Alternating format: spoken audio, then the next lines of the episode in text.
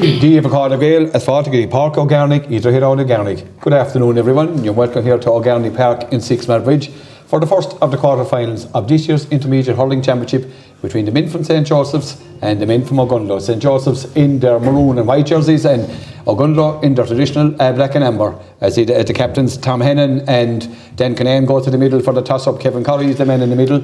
I'm joined in co-commentary here. Who's going to take over the second half is Pat McNamara. And we decided with the Day of the Synod, with St. Joseph's and Ogundlo, we're bringing back memories of the late 90s of classic games between these two parishes. And we're joined by one our regular analyst here, Patsy Fahey, and a man who was with us last year. A man who has played for Clare at all grades, has 2 Munster Junior, 1 All-Ireland Junior medal, is John McKenna. Pat, Patsy and John, Falta. Thank you very much, Leo. Pat, we're looking forward to an enthralling game here. St. Joseph's, you know, we'll be trying to come back from losing the intermediate final last year. Ogundlo, what a time they're having. Last year's junior A champions, hoping to move on to the semi-final. And really, maybe for Ogundlo, is it bonus territory, Pat? Well, I suppose it is, Leo. I mean, look, we're involved in this game big time. Conditions are perfect. It was a little spirit array, which will do no harm. Obviously, St. Joseph's, maybe the more seasoned campaigners at intermediate level, died to get back senior and close enough to it last year. We wouldn't know up from junior last year. Very welcome for them to see them winning a junior championship and getting up to intermediate, and have really been in bonus territory, as you say. So I say Joseph's the favourites for this game, but I think it's going to be close right up to the end. Yeah, as Kevin Corrie will give you the teams first of all. Paul Madden is in goal for St. Joseph's, Fionn Kelleher, Gerald Collin, Brian Clancy. The game is on with Dan Canaan, Ellen O'Neill, Darren McMahon, Adam Mungovan, Brian Gilfile, Don O'Halloran, Jack Hennan, David Conroy and Tom Hennan in the middle, in the half hour line with Owen Tyne, Owen Hanrahan and Cahill O'Reilly, the full forward line, and nearly wide there for Ogundlo from Adam Canaan, and the puck out coming from Paul Madden, who normally invariably goes long down the middle, and he does this, up goes Ray and goes up for that ball, blocks it, or the full forward goes up. It was Owen Hanrahan, blocks it down, out the wing, coming out to Jack Hennan. Yeah. Bearfield playing into the school goals here in the first half. St. Joseph's Dúr Bearfield giving their proper title. A ball over here, comes out to Canaan. Canaan lets it go, comes to David Conroy. Conroy with a lovely power pass out to Don Holland. Oh, and a high tackle there by Barry Kiley, our legend. He gets in corderette of the referee, probably an early card to be. We'll give you the goal line out. In goals is Rob Dreelan, Thomas Condon, Sean Kickers and John O'Brien is the full back line. Adam Sheeny, Colm Quinn and Barry Kiley the half back line. Dan Canaan the team captain, and Garrod Sheedy, Ilorna Parker. Donna McNulty, the man who got that win and score again in Kilmona as a wing forward. Adam Canaan, Rory Skelly, Keane Fitzgerald Bradley, Henry Vaughan and Colin Hart make up the full forward line. John, Barry Kiley's in dangerous territory even in these early stages, picking up a yellow card. And especially for a defender up against a gang of lads that probably will have no problem running at him for the rest of the day. So he's on thin ice now at the moment, unfortunately, so early in the game. Not a good start for Barry, but hopefully he'll play himself into the game now and get going. And that puck out comes from Rob Dreelan, the Kilkenny man, drives it down the field. Up goes Garrod Sheedy, up trying to get it, but the ball breaks out to Tom Hennan. St. George's Dúr Bearfield can concentrate totally on hurling for the rest of the year or whatever. And then a ball into the full forward, Hanrahan, a man who's a very accomplished player. He's been marked tightly by Sean Kickers. Kickers is a tidy fullback, and he's down in the ground and tries to get out with the ball. And back goes the centre back, Colm Quinn. Colm Quinn gives it into Thomas Condon. Not the best thing to be doing, hitting the ball across the square, and is picked up here. Out come Ogundlo, Canaan gets the ball out here, out to Rory Skelly at wing forward. Rory, I mean, who left Whitegate one day during a matchup with Aiken, and then didn't even leave after he gone. And the ball comes out to Ellen O'Neill. Ellen O'Neill gets the ball out to Fionn Kelleher. Then Dúr Bearfield setting the tempo. O'Neill gets the ball back out to Gilfile, the midfielder. That's Brian Gilfile with the short pass, and then comes in. It's the fullback. It's Gerald Conlon, well out from fullback position. Gets the ball out. Dúr Bearfield walk the hand passes in to Tom Hennan. Tom Hennan puts it down in front of David Conroy. Conroy puts the ball over the head of Thomas Condon. Conroy, is he going to have a shot from over in front of the stand, in front of Tommy Morey? A shot from David Conroy. It's gone over the bar. Patsy, St. Joseph's after distance there, 2 points to no score. Yeah, good start, Leo. You know, man down there for St. Joseph's there now. It looks like he's picked up an injury. St. Joseph's are cursed there with injuries there in the latter stages of the championships over the last few years. Cian Byrne is a big loss for St. Joseph's today. Went over on his ankle there, just getting a few balls in behind the goals this week in training. And now Brian Clancy looks like he's in a bit of bother. And if he were to go off, Leo, it'll be a big blow for St. Joseph's. But we'll wait and see, Leo. And indeed, Patsy, you know, and we don't want to be putting any blame on football or anything like that. Is it the amount of miles on the clock? Is contributing to those injuries, Patsy? Well, definitely last year, the football, they haven't picked up as much this year, Leo, but definitely last year, after every football match, there was always one or two injured coming back out of it. So, look, at this year, they probably sprinkled in a few new more players into the football, so it didn't really affect them as much. But look, there is a bit of mileage on the clock, but look, Leo, that's part of the duel, I suppose. Yeah, indeed it is. And Brian Clancy looks good getting back up on his feet, trying to go through the stretch and exercise to make sure everything is okay, and moving back kind of rather gently, although the thumbs up comes from the physio, so he'll be able to run that off. Rob Dreeland goes short with his puck out towards Colin Quinn. What a sign and this man has been since he moved in for Ogundla. Gets the ball over out here to the captain, Daniel Kinnan. Kinnan takes his time on it, gets away from the tackle of Jack Hannan, puts the ball in towards Henry Vaughan. Henry Vaughan puts up the hand and the ball breaks out, but Vaughan has it. Vaughan is an abrasive player, and the ball comes out. It's the fullback. It's Jarlath Cullen comes out, tries to get the ball. It's flicked away off his stick by Henry Vaughan, out over the sideline. Line ball for St. Joseph's. And Pat, even though St. Joseph's, Ogundla could maybe do with a score just to settle things down as well. Yeah, you need to score. The longer it goes on, the more jittery you get. Daniel Connacht needed a bit of a high one there to Henry Vaughan. Henry might like it in front of him more, but Daniel had two catches taken and wanted to get rid of it. So look, at 2 points to no scores is no big deal at the moment, but maybe Joseph's at that little bit more settled on the ball. And that ball comes up from the corner from Clancy, goes after stick and Colin Quinn out over the sideline. The play is going on, but Owen O'Leary fixing up the flag was a small bit slow, maybe getting up after, but the ball definitely had gone out over the line, much the same position where the line ball came, where it changed the course of the championship for Bradford and O'Callaghan's Mills. But the ball comes into Hanrahan, gets the ball out to Ruane. Here comes Ruane, he's a strong player, he's Ruane, gets the ball back to the midfield on Donald O'Halloran shoots off his left.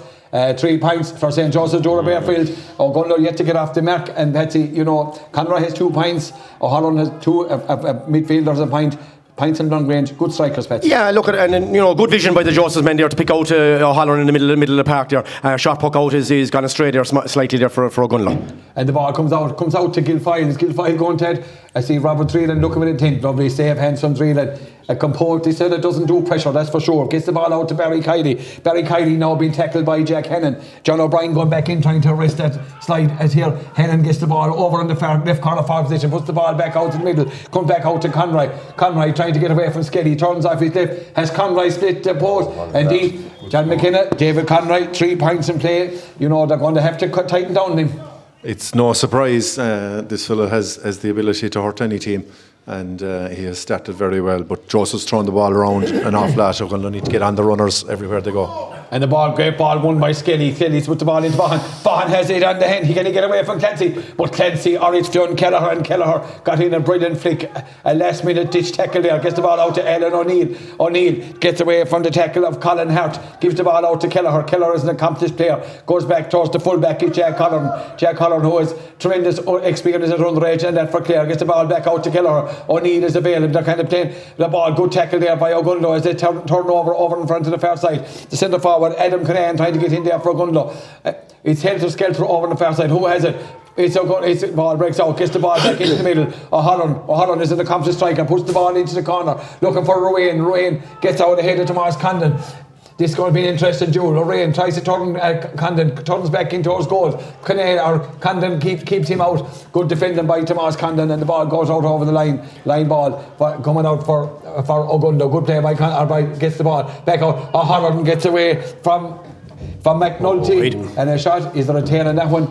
And indeed, Patsy, that's the first one for St. Joseph's. Yeah, it's just interesting that Ogundla might have had a couple of maybe shots at the post for a point there, and they were playing it in the inside line, so maybe it's just maybe wiser just to get one on the board and go from there, Leo. Yeah, good ball, one by Gerard Sheedy. Gerard Sheedy gets the ball away from the midfield, O'Halloran. Sheedy gets it, but Conroy is busy. David Conroy gets the ball in towards the corner forward, Owen Tyne. This fella is an eye for a score, and the ball comes off the stick after Ogundla player. John Ogundla just to be that bit nervous, John. It looks like it, and the longer they go without a score, the more it's going to cost them, I think.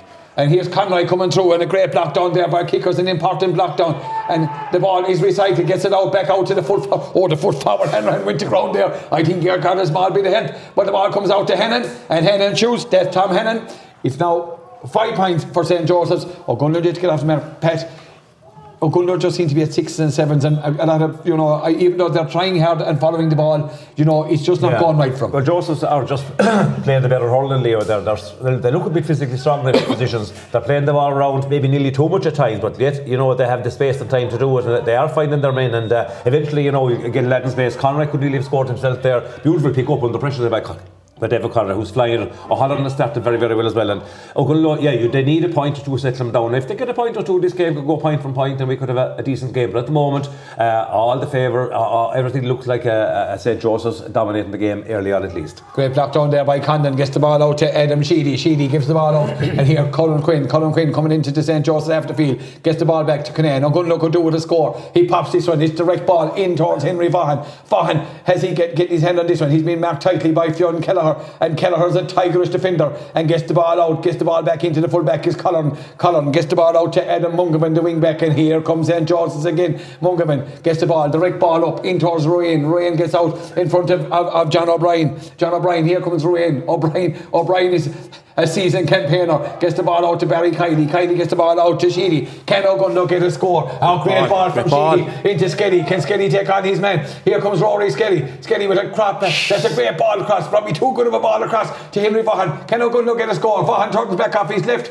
And indeed, that's the first score for O'Gunlow. John McKenna, badly needed, but well worked. Badly needed, but well spotted by Adam Sheedy there to see Rory on his own, and good ball across. Yeah, badly needed score.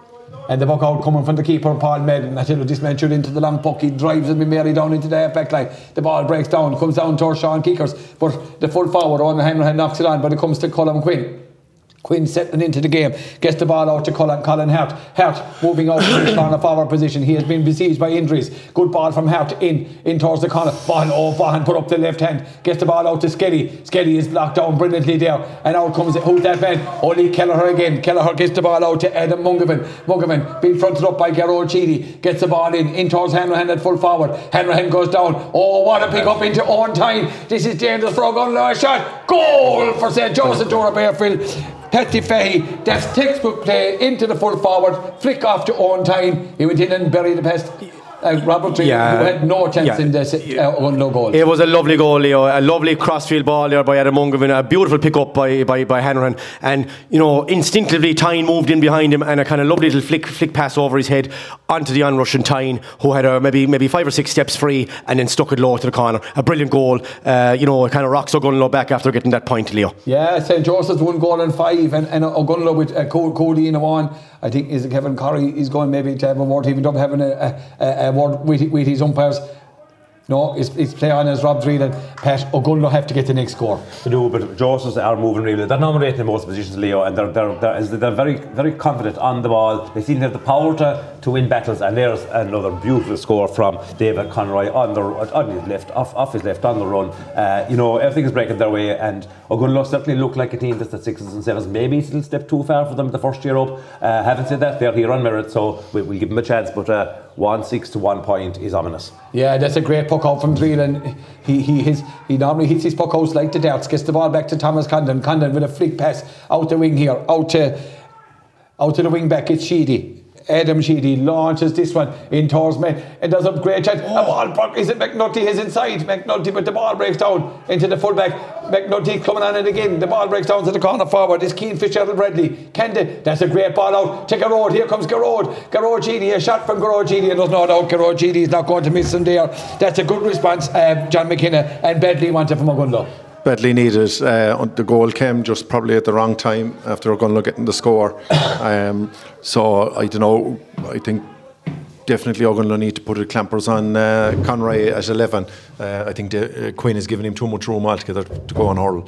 Yeah, he seems to be, he's freedom. I see he's been picked up by Dan Conan at the moment, but the ball does runners off the shoulder at all time. And this one comes to Tom Hannon, and Tom Hannon just splits the post over the bar. Another score for St. Joseph's. Patsy, St. Joseph were in the intermediate final last year. Very disappointing when they lost to Smith O'Brien's. Definitely they're setting their stall out here. They mean business, and they want to return to senior ranks. Well, they do, Leo, but I suppose they have been hit and miss this year in the group stages, but I saw some chinks of light there against Newmarket the last day. That that the radar was on and the shooting was good, and the shooting seems to have carried over today because they haven't put much wrong. They've split the post on a lot of occasions, Leo, as O'Gonnell attacked down the right hand side. Yeah, great play by Henry Owen. That one went off the stick of the corner of the wing back Ender O'Neill, and I thought, in fairness to Henry Vaughan, I thought he deserved a free over here in front of the St Joseph's dugout, but Henry played the whistle like any good player played it. We have to play it to the whistle. He took his shot, went in high, he came off the hand of Ellen O'Neill as Paul Madden patrolled the post. We thank our sponsors today, our main sponsors, Dare Credit Union, in association with Michael Long, who's our outside broadcast sponsor, and Josie Enns. Patisserie, they are down there in Ogunlo, there beside the church in Ogunlo. If everyone ever wants a cup of coffee or a cup of tea, or I tell you, there's some nice pastries down there. John McKenna, I know you have tested them out once or twice. I wouldn't like that stuff at all, Leo. Sweet stuff, John says. We say hello as John said. Enough. That's right from Rory Skelly. A ball. Oh, that's a good save from the keeper, because Vaughan done the right thing. He added to that dipping free from Skelly, and you know it was an opportune chance. And the ball, Flynn Kelleher goes to ground. Here's Vaughan. He's working tightly, and he's been pulled back for a free. Yeah. In fairness to him, Pat McNamara, he's the one shining light in these early stages for Ogunlo. I was about to say, Leo, that Henry Vaughan is playing a brilliant game for Ogunlo without getting the just reward. He's got a free in there. He's the target man. He's putting his body on the line. He's showing great control. He's been tightly marked, because maybe, you know, the ball in isn't always perfect. But I'll tell you one thing, he's fighting a lone battle up there, and won a great free there for his team. So this could make it 1-7 to 3, which is a little bit more encouraging from a Ogunlo point of view. But Henry Vaughan, what a servant he is to them. It was a lucky Leo. I don't know, did he mishit it or was it just kind of a low dipping free? But it just didn't get the pace, and Paul just had enough time to go down to the corner and get it. But in fairness, it was nestled into the corner without Paul's intervention. Good save. Yeah. Low balls into the goalie. Yeah. You know, I know it's on his strong side, but he's a big man. But he got down. He got down quick, and a chance for Rory Skelly. John, we're looking at the Ogunlo team compared to last year. Maybe you would have seen him much more. Gerard Sheedy was a huge threat inside round the full forward line last year. They're playing him out round the middle of the field this year. Do you think maybe it takes away from the edge of the Ogunlo attack? Can do, but I know he's a brilliant player, and he adds a lot to the middle of the field as well. He's just one of those versatile players. He can play anywhere, but you're right, last year he was a threat inside, but I don't know, was he having as much luck in the forwards this year? They were playing him in the half forward line, so we could do with him getting into the game a bit more, but himself and Vaughan worked well last year. Alright, you're right. And as we speak, Rory Skelly puts that ball over. Here's a man that always works hard. It's Cunahan. The one thing you're going to get is a 200%. He gets the ball back to Colm Quinn. Quinn coming out, gets the ball, drives this one down, and this ball is getting over the head. In towards Duncan McNulty.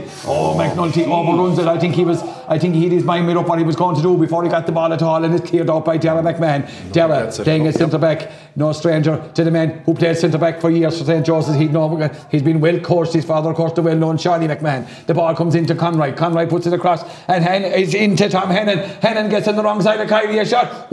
I tell you one thing, goes over Goharan Dressnan. But I tell you one thing, John McKenna, the onion bag could have been billioning in there for St Joseph's.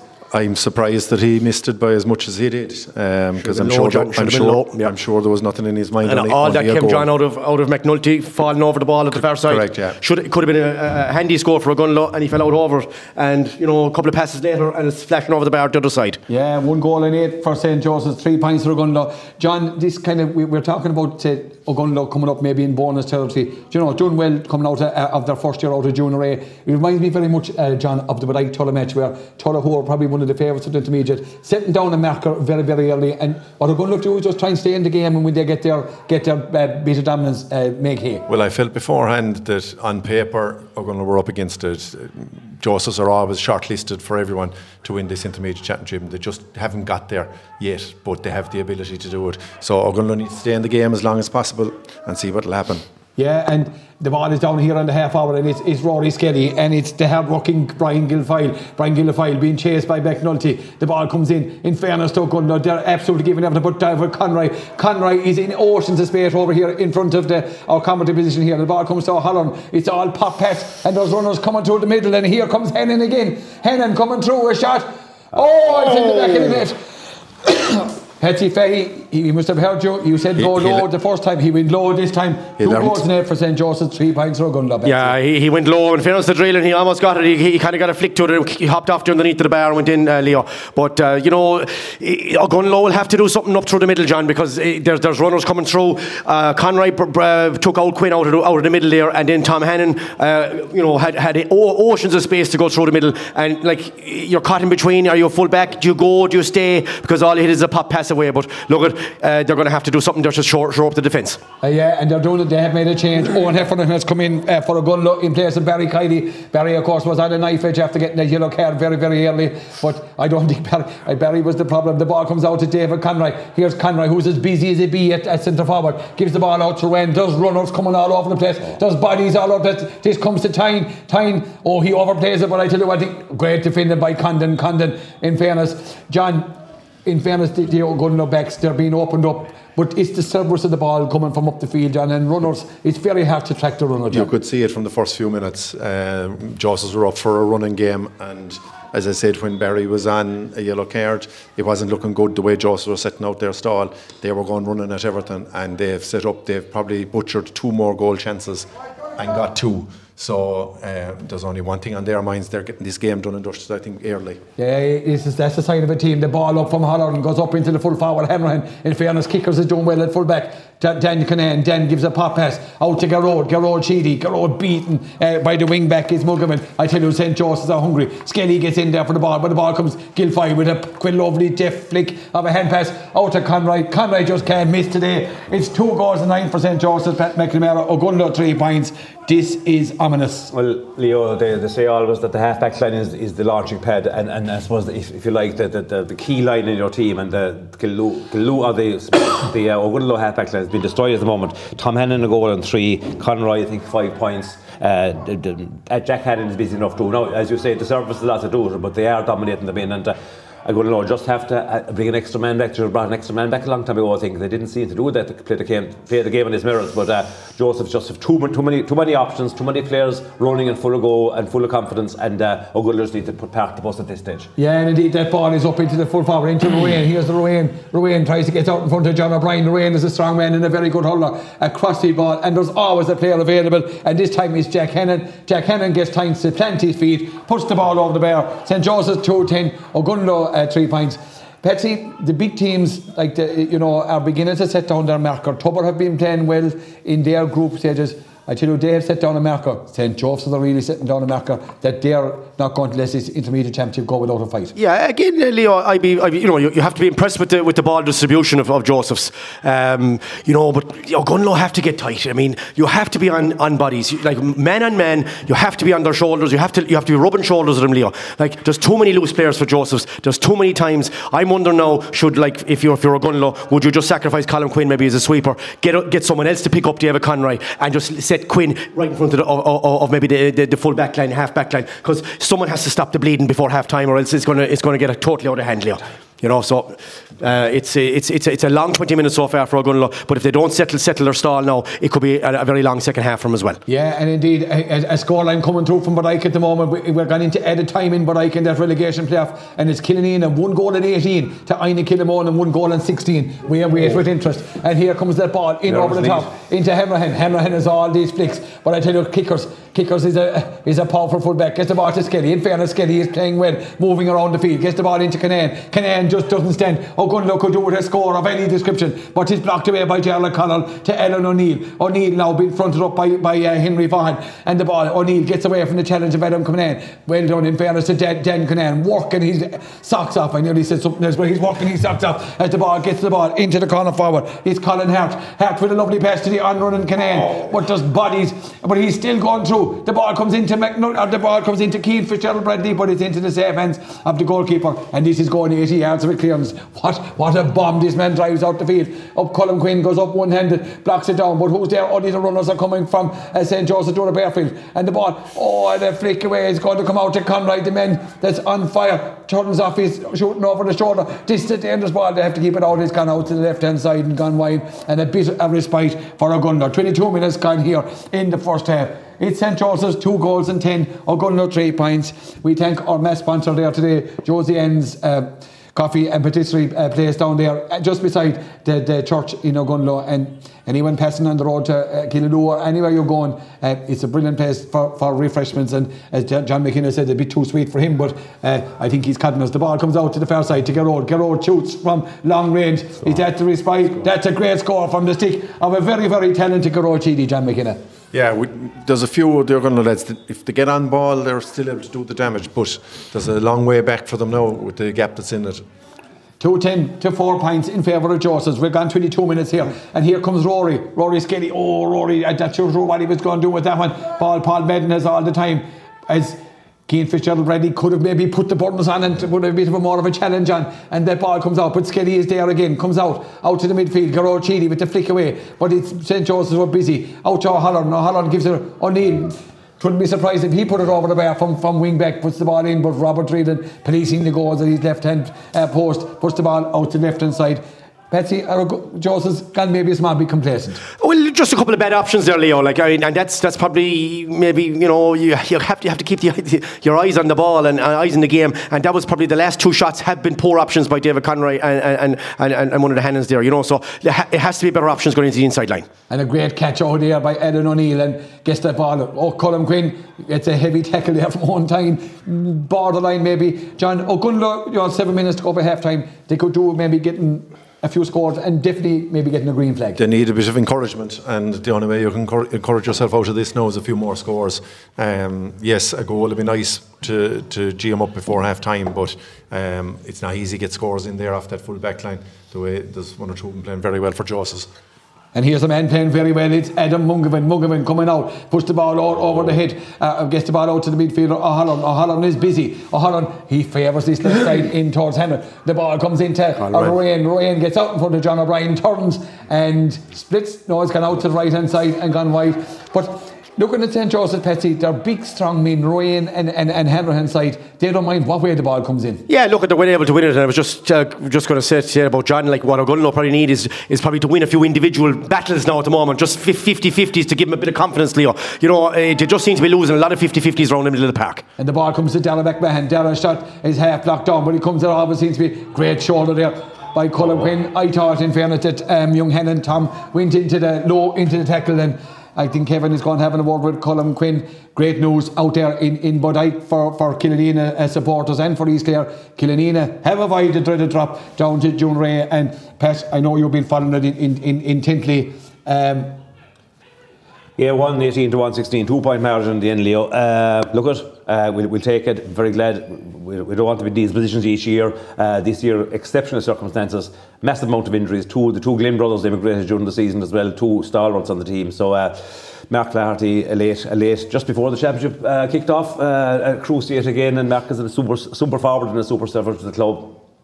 Toby O'Mara, Cathal Noonan, former county minors and 20 players. So, I mean, we just cannot afford to lose that. But look at a fair play to everybody about Martin Smith and his management team and the players involved today. I think Kilmona, we don't push over normally, you know, a decent second team.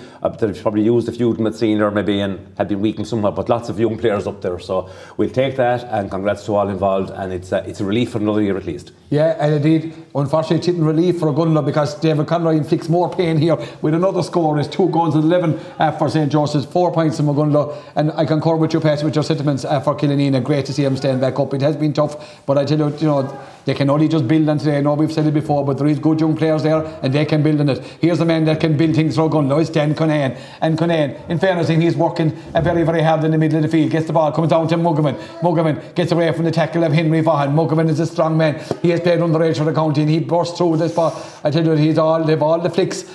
Out to Gilfile. Oh, I tell you, had to get away from the challenge of his own man there. Gets the ball in towards Hanrahan. Here comes Hanrahan. Hanrahan gets out in front of Hickers, and here goes Hanrahan. He's trying to turn shot. Hickers a shot, and it goes over the bar. 2 goals and 12 now for St Joseph's. Ogunlo 4 points. Patsy, this is all coming from the half-back line midfield. Yeah, Adam Mungerman particularly, like Ogunlo have to someone has to sit down on him at least, because he's coming out with ball after ball after ball, and he's really the catalyst. I mean, he's the man that's running the show on the half-back line, if you ask me, Leo. And he's well able to pick out a ball. He's good at the head-up hurling, as I say. And when the ball goes in, Joseph's are winning them 50-50 duels inside, Leo. John, what can Ogunda do to arrest this slide? Because, the disappointing part from, was that last ball, as good and all as Danny is playing, it didn't travel that far. And, it was a crossfield ball. It wasn't going to the 21. It wasn't going to hand to anyone. And, it's so too easy. It's too easy for Pickard. Some of the striking, there seems to be a bit of a breeze in it, but I don't think it's enough to why O'Gonnell can't get the ball further in. Yeah, and indeed, the breeze has blown up quite a bit here in O'Garney Park. And, we say hello to all our listeners tuned in everywhere here today on Scarlet Community. We have listeners over there in Dubai as the blood sub on there for St. Joseph's is Darren Eagle. And is Hanrahan, the full forward, has gone off and he's been in the wars, but I would imagine Rowan will just go in full forward and to be much. That's a great catch by Conan as centre forward. O'Gonnell could do with a score, gets the ball back. In fairness, the ball comes back to Adam Sheedy. Sheedy gets back to Quinn. Quinn is beginning to get into the game, gets the ball out here for O'Gonnell, and it is Sheedy. Sheedy has played well, in fairness, for O'Gonnell. Actually, they've done well down that far side, but they have that, that was Liam Hart, I think, was it? Colin Hart. They've done okay down that side. The quick free into Henry Vaughan. Vaughan playing around with it, looking for the runners. Gets the ball into ball in towards McNulty. McNulty wasn't reading it on this occasion. The ball, they could do with a bit of McNulty magic, and McNulty scored the last day against the same Ina Kinnamore, the team who've now been relegated, who brought O'Gunner to the quarterfinal. Such is the champ. McNulty is strong. Gets on the ball to Keane Fitzgerald Bradley, but who's coming out with it? It's Collin. Gets the ball out. Always available, and Holland has an awful leather hit, and here comes that same man again. As Patsy said, Mogovan gets time to put the ball in towards the corner, in towards Rain. Rain just turns off the flick of the wrist. Cahalan dressed now, another pint for the ticket. Cahalan Rain, 2 goals and 13 to 4 pints. Patsy, it's just a walk in the park at this stage for St. Joseph's. It is, the half-time can't come quick enough now for O'Gunlow just to gather the troops inside, and maybe set out their style a little bit more defensively and clog up, because you can see that Joseph are clogging up the inside line when the ball is going in there. So there's no time for a green flag or chance of a green flag for O'Gunlow. And the puck out comes from Dreelan out to Tomas Condon. He gives it back out to Garrod. Garrod is trying to take on the attack. He's been chased by the sub Darren Eagle. A great ball into Conan. Here's a chance for O'Gunlow. Conan has to shoot for goal. And it goes out past the right-hand post. John McKenna, he was there. That was the chance. It was a good effort from Danny. Great running from Grode. Great running from Danny to set it up. And bit of luck needed, but didn't get it.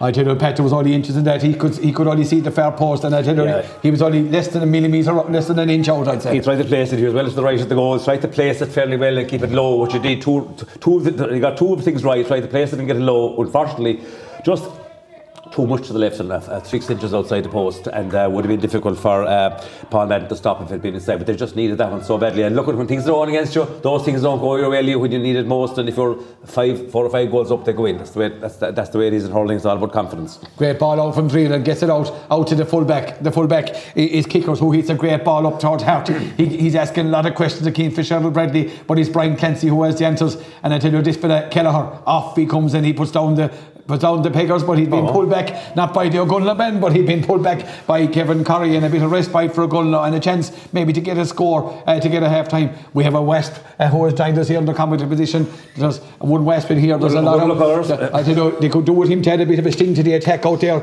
here in this first half. It's 2-13 for St. Joseph's, and Pat Mack, like any good cornerback, just ambushes that Wasp. 2-13 to 4 points. John McKenna, what can O'Gunlow do at half-time? I know they just need to get this score, get in at half time.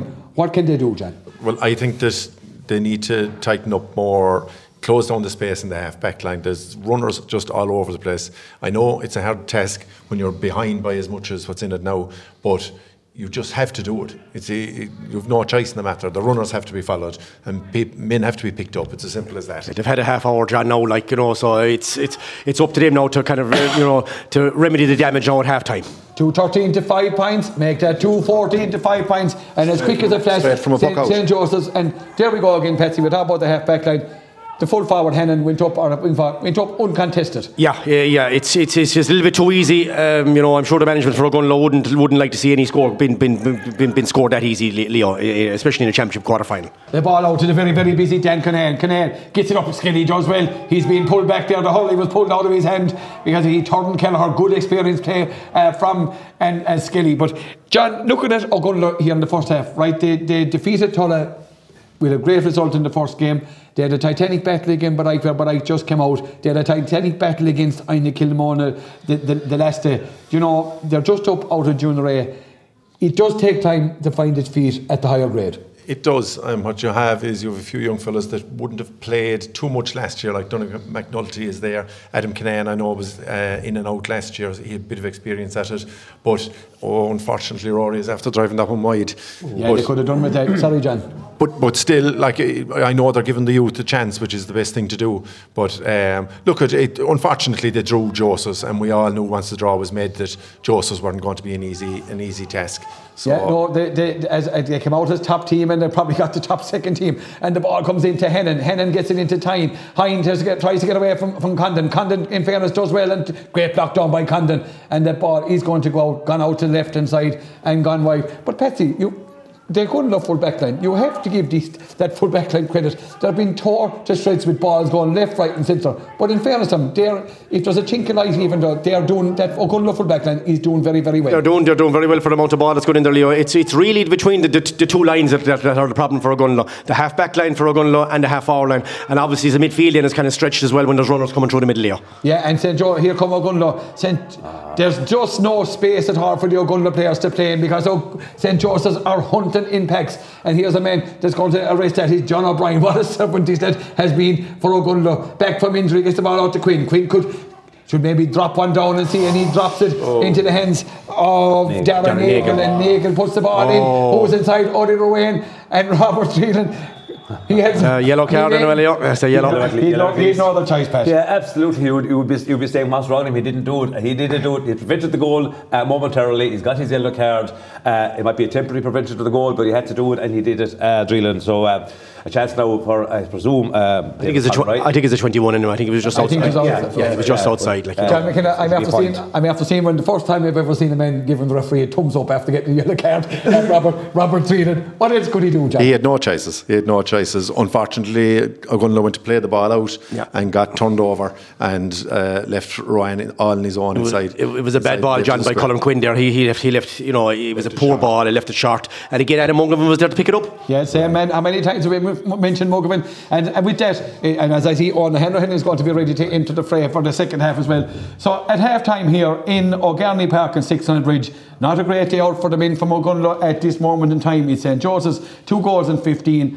Ogunlow 5 points. We thank our match sponsors, Derek Crither Jr. and our outside broadcast sponsored by Michael Long Construction, and Josie Enns down there, who is our chief sponsor here today in O'Garney Park. And Pat, look at it, was always going, as John McGuinness said, it was always going to be a formidable challenge for Ogunlow, you know, coming up again, a team that, you know, are sitting down a marker and will be a formidable opponent for anyone going forward in this championship. You know, there's probably They would be probably a senior team in waiting, I suppose, maybe they will think, and Ogunlow just up from junior. The gap is just too big to close down, and it is a learning experience, and they will learn more here than they have learned all year here in this first half. Exactly, Leo. I mean, the further on you go in any championship, and it's a good sign of a championship that you know the standard gets higher. And for Ogunlow to come up from junior last year, no, this time last year they were a junior team. I can't remember what month the final was in last year. It was a beautiful day, Lord Mealy, if I remember, but. You know, they were junior hurlers, and now here they are, as you say, playing as potential senior team. But it's also a good sign of our intermediate championship in the sense that a team like St. Joseph's were being touted as possible, certainly serious contenders, that they are, you know, showing to be this good and such a step up for Ogunlow. And Ogunlow, I think, maybe showed them too respect early on, then again, too much respect. Then again, sure, Ogunlow, after maybe the first 6 or 7 minutes, had put a bit of protection in there, maybe to help that half-back line. I probably think they should have, because they are facing a considerable breeze as well. The flags are moving nicely there, but, you know, it's not a 15 or 20 point win margin by any means, but look, Dorbeff will do nearly everything right. Maybe it's a bit too easy for them, and that'll be something that they'll be, as Patsy mentioned, might be a bit concerned about. Ogunlow, in fairness to them, they're all fighting manfully, but it took 5 passes there to go around the middle of the field in order to try to get the ball forward, and eventually they were closed down and turned over. So that's the kind of thing that's happening to them when you step up, and as I said, good to see the championship that, you know, if you want to step up from junior towards a top intermediate class, there is that step there, and Ogunlow might need another season to close that gap more. But Dorbearfield looking really good at the moment. Yeah, and indeed, but John, looking at Ogunlow, and the one thing, you can't fault them for them. They're giving it absolutely everything. Do you know what I mean? They're chasing down everything. You're right, they're working hard, but they're just up against I suppose it may be unfair to say men against boys, but Josephs are just running all over the place, got the step that they needed, get a couple of points on board, settle down, put pressure on Ogunlo straight away that they need to get scores. And when you put yourself under that kind of pressure, that's when you make mistakes. There was a few balls inside the 21 there. Dunica had a couple of chances to pick ball, take it in his hand, out of his hand, ball cleared down, point at the other end. Like we'll say the first goal came, possession Ogunlo had it in the half-hour line, lost it. The next thing was in the back of the net below. So, like we'll say, you can't afford to make mistakes. You need everything to go right for you. But yeah, like I felt that Ogunlo should have started straight away. I wouldn't be a fan of sweepers or anything like that, but they should have said, right, we need to stay in the game. The bit of a breeze was against them. And the problem for me with Josephs going the way they are, usually into the wind, when you're playing into it, it's easier for forwards to get on ball. And these fellas, how many wides have they hit? Three. Yeah, that's it. Like you're 100% on that, John. You know, and for Ogunlo, and I'll get back to you in a second, Patsy, but for Ogunlo, John, it is a game that out in East here we're not used to. This running game of players coming off the shoulder is kind of, I always say it's like playing football with hurleys, like, but to have it off to a fine art, John. Well, the thing for me is that, like I would have said beforehand, you can't leave the Josephs half-back line free to shoot because they'll score. Alan O'Neill has hit one wide. Every other ball they've played, like there seems to be nearly a change of tactic, I think, because last year when I saw Josephs, they were well able to shoot from 80, 90 yards. They had a half-back line, they were willing to shoot and score. So they're not doing it. They seem to be just setting it up now. We're getting scores every time we have possession. And like if the opportunity of a goal, half a goal chance comes, they seem to be willing to go for it. Like as I said, they've two on the board. They probably have two more. Rob Dreeland stopped another one, giving away, taking a yellow card for it. So like they could easily have 5 goals on the board in the first half of Hurling. So like, and that's no fault of effort or anything on the Ogunlo side. It's just you have to credit Jones. And they're going better, and that's it. John, finally, I know, and Ogunlo is a club very much on the ascendancy again. They were in the doldrums for a long time. In a junior C final as well, John. I'm not sure whether you're lining out yourself or not. There was rumours that you were making a comeback. I can't blame Roundy Mooney for not asking. So, no, the pains and aches Monday and Tuesday, Leo, I don't know whether it will be worth it. But yes, they are. It's great that they can put out two teams out of it. Fair play to some of the older lads for still staying at it, and fair play to the younger lads for stepping up. So there ain't much a chance. They're up against Clonbunny, and sure, look at you wouldn't begrudge those boys a title either. But I think that we're going to have a great chance of winning that, and keep spirits up. No matter what way this finishes today, they won't be. They'll be delighted that they got their quarter final. Disappointed with our performance so far, but look at the second half is to come. Turn around. And all you can do is come out and win the second half and put scores on the board as best you can, and not to lie down, because if you lie down against these boys, look at that score is just going to double, and that's it. Patsy, I know you're as a Josephs man, you're delighted with St. Josephs. They're setting down a marker. As John said, look, we know about Ogunlo. The one thing you get with Ogunlo is they just don't go away until you're going out that gate, going on the way home. And, you know, it's probably a step, to be honest. It is a step too far, without belittling them. You know, it is a step probably too far at this stage in their progress. They will learn an awful lot. But really, it's credit St. Joseph's. And St. Joseph's setting down a marker here for there is bigger fish to fry in this division. And, you know, but they know well that, look, they were in the final last year. Everyone knows they didn't play to their potential against Mid O'Brien's in the final, in that awful day above in Cusick Park. But they're on a mission, Patsy, and Senior Hurling Championship next year is their mission. Yeah, like I said, Leo, to you earlier on, I mean, the shoots of green shoots were there against Newmarket. I saw the radar was on. There was some nice hurling there. So that group game against Newmarket in the last one kind of it done well. Then they had a break. They had the bye in the last week, so they probably got down to training, Leo, and training hard. You know, the draw was made. Okay, you could say that we got one of the so-called, like you said, the junior A champions, the so-called lesser lights. But look at, as I say, I watched Ogunlo against Bodike. They probably put up a better show, obviously, against Bodike, and it was some lovely hurling thrown. This is a little bit too easy for. They always thought we get good show against Bodike. This is a step up from at the moment. But the one thing that Josephs have, they have 215 on the board, Leo. They have very little wides. What's going to happen now in the second half, which if you're a player, is you're nearly playing for your semi-final spot. There's no let up now. You cannot let up if you have a spot on the team now. You have the jersey in your back. back. You have to keep going, because Mr. Guilfoyle down there and the selectors down there will want to keep going and put up a score. It's not about, you know, hammering anyone out the gate. It's about getting the confidence going for the semi-final when there's tougher tests ahead. Yeah, I seen him shaking the head. Even a couple of goals, balls went astray. John McKenna is not. You think they were down by 2 points the way Michael is on the sideline there, but that's no surprise because he wears his heart on his sleeve, and he wants everything going his way, and he just wants to win this intermediate. Yeah. Yeah. It'd be interesting, Leo, to see how Gunless are up now in the second half, you know, because they have a chance to remedy it, you know, at half time maybe, just to make it a bit harder for Josephs to get scores, because 2.15 is a massive score in any way you look at it, like. And as John says, like, if you keep giving them space, there'll be a double score on that, like in the second half. Yeah, and indeed, Pat, that concludes our first half here, our broadcast here from O'Garney Park in Sixmile Bridge. We thank our sponsors, Derek Credit Union, Michael Long Construction, and our match sponsor, Jones the End. So as we take a break from at half time here. Oh, so Gunlow St. Joseph's 2 goals and 15. I nearly said Gunlow, they'd be delighted if I said that. St. Joseph's 2 goals and 15. Gunlow at 5 points. Please come back and join us for Pat McNamara's commentary in the second half. August Walsh left Arash go O'Garney Park, Sixmile Bridge for the second half of this intermediate quarter final between Ogunlow and St. Joseph's. Unfortunately, from an Ogunlow point of view, it's 2.15. To 5 points in favour of St. Joseph's, who dominated utterly that first half, playing with the breeze, but I think it isn't the breeze that explains all of that, and referee Kevin Curry is almost ready to throw in the ball for the second half. I'm continued to be joined here by John McKenna and Patsy Fahey, two well-known analysts and two good lads to have on the team, so we'll refer to them very shortly as... Dorabeth will get the first attack going, but it's picked up there by O'Brien. John O'Brien is hoping to get rid of it. It's surrounded by forwards, and eventually he wins the free. So Kevin Curry didn't give too many handy frees the last time, but O'Brien there, John O'Brien won a very good free there for Ogunlow, a very useful free as well, because they just need to get the ball up the field and try and stop scoring. One or two changes in positions. I see Henry Vaughan is out in the half forward line. Garo Chidi has gone in as we suggested at half time.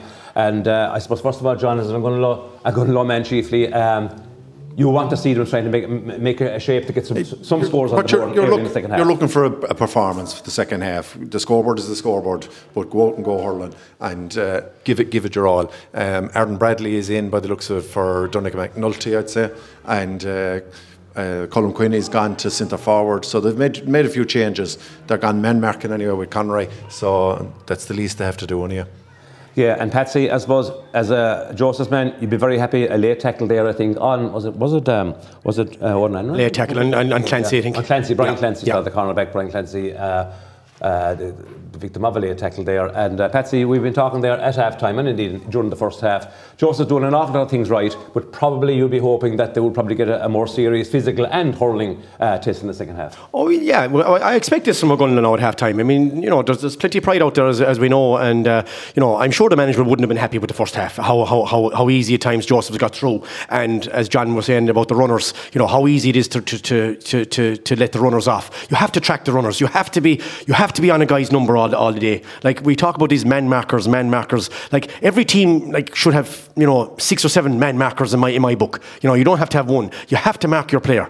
You know, and you can't let him free. If you worry, just worry about the player. Don't be ball watching. Don't be anything. Just worry about your player. And if we're going to do that in the second half, it'll be far more a test for Joseph's to spring the space. You know, I mean, 2.15 the first half, Pat, as we said. Like, you know, if Joseph's come out here with maybe 9 or 10 points, I think in the second half, O'Gunlow will say, look, we've done well. But O'Gunlow obviously need the scoreboard to take over on the other side as well, and maybe get up over double digits and maybe push on a small bit as well. Yeah, and we missed no action there while Patsy was talking to us, because Brian Clancy was getting attention. He's on his feet now, looks to be okay. So there'll be a free from their own, just inside their own half, for the St. Joseph's men, and Kevin has given the signal for the free to be taken. So we're ready now to resume the game. 2 and a half minutes into the second half, but we've only really had 1 minute of action in the second half. So as the scoreline reads, 2.15 in favour of St. Joseph's, 2.5 points. The free is for St. Joseph's. And we wait.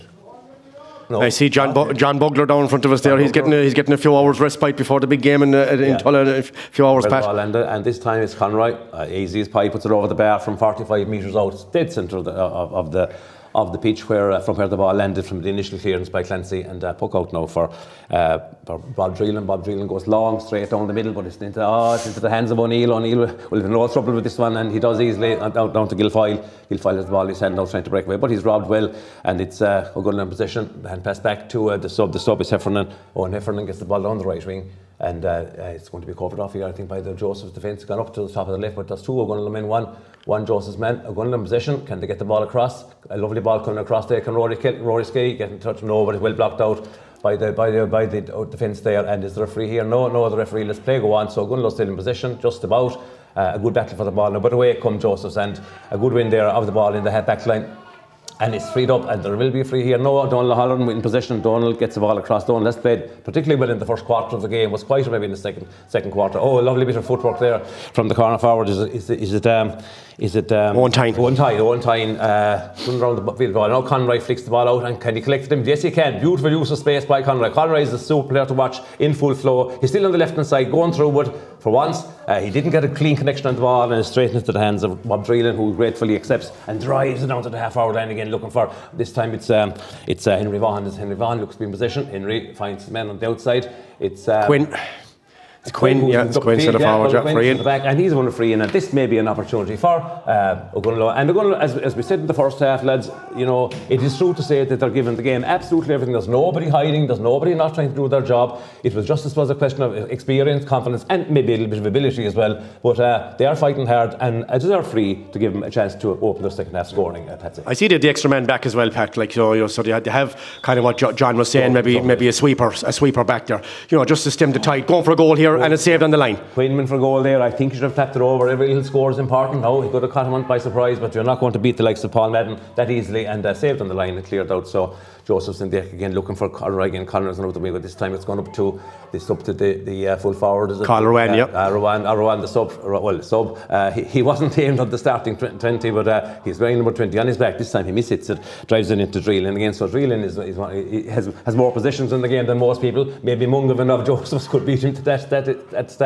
And it's Fitzgerald Bradley is has won a free for O'Gunlow in the half-hour line position. And again, this time... poor there from Carl Rowan, Pat. I mean, he's shooting off balance there. He's done that a couple of times. Yeah. This is the guy that's under pressure for his spot now, because he's taken over from Keane Barron there after Keane went over on his ankle this week. So, you know, he wanted to be getting a couple of scores, and, you know, not saying being greedy or anything, but he has to be shooting on balance, Pat, not off balance. And I thought he was one of their better forwards last year. I thought his movement was great, and he seemed to be turned up all over the field. Yeah. He was away in America now for the summer, so he's like, probably only getting back into it now, Pat. Yeah. But, like, he's a very important part of the package, all right, if Dorbever want to go on and win a championship. So Rory Skelly with this free from about 55 metres out, and Rory puts it over. Yes, they're happy, the linesmen are happy, or the umpires are happy, so 2-16 to 6 points in favour of O'Gunlow. And the breeze is there. That's why it was John Rob Dreelan is going long all the time with that breeze, just trying to get that ball up to the danger area. He's going long, but the problem with the long ball is that the Joseph's half-back line just have mopped up the few that have gone into them. So, but O'Gunlow needs to keep putting the ball over the bar. The goal chances will come, but they have to put the ball over the bar. Fitzgerald Bradley trying to break through there, the sub in, but he doesn't get away, and it's going to be picked up by Joseph's, and the ball is with Vimilly at the moment. It's going around like a ping-pong ball at the moment. O'Gunlow cleaned up and it's back to Adam Sheedy. And Adam Sheedy drives the ball out to the right wing, but it's going to be picked up by O'Neill, and O'Neill leaves it there for O'Halloran, and O'Halloran drives it down the middle, but it'll be cut off by Adam Sheedy again, will it? Yes, Adam Sheedy twice there makes a good intervention, and on the third time actually Adam Sheedy, three times there it looked like he just might be dispossessed, and if he did, I think it was curtains, because there weren't too many defenders inside, but he did very, very well. Mungovan again, Pat. Mungovan again, his first real foray in the second half, and he's won a free, so yeah. I don't know how many times we've seen Adam Mungovan breaking out of that half-back line with the ball on the stick, controlling it well, looking around for options, but several times. Very impressive player.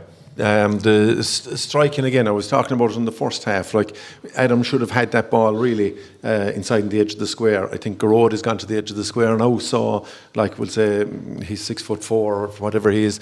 It's time to be putting ball in there now if he's in. And Alan O'Neill has no trouble at all from, I suppose, 80 to 85 metres now, putting that free over the bar. So another great score from Rory. Henry Vaughan almost catches it, but doesn't. Or it's not Henry Vaughan, it's actually Fitzgerald Bradley, who's come in there as a sub and didn't catch it cleanly, and the ball is going to be cleared away by Guilfoyle the way down the field again. And this time it is the full forward. Owen Hanlon, yeah. And Owen Hanlon loves his flicks, one-handed flicks, two-handed flicks. They've worked fairly well today. He was looking for Owen Tyne.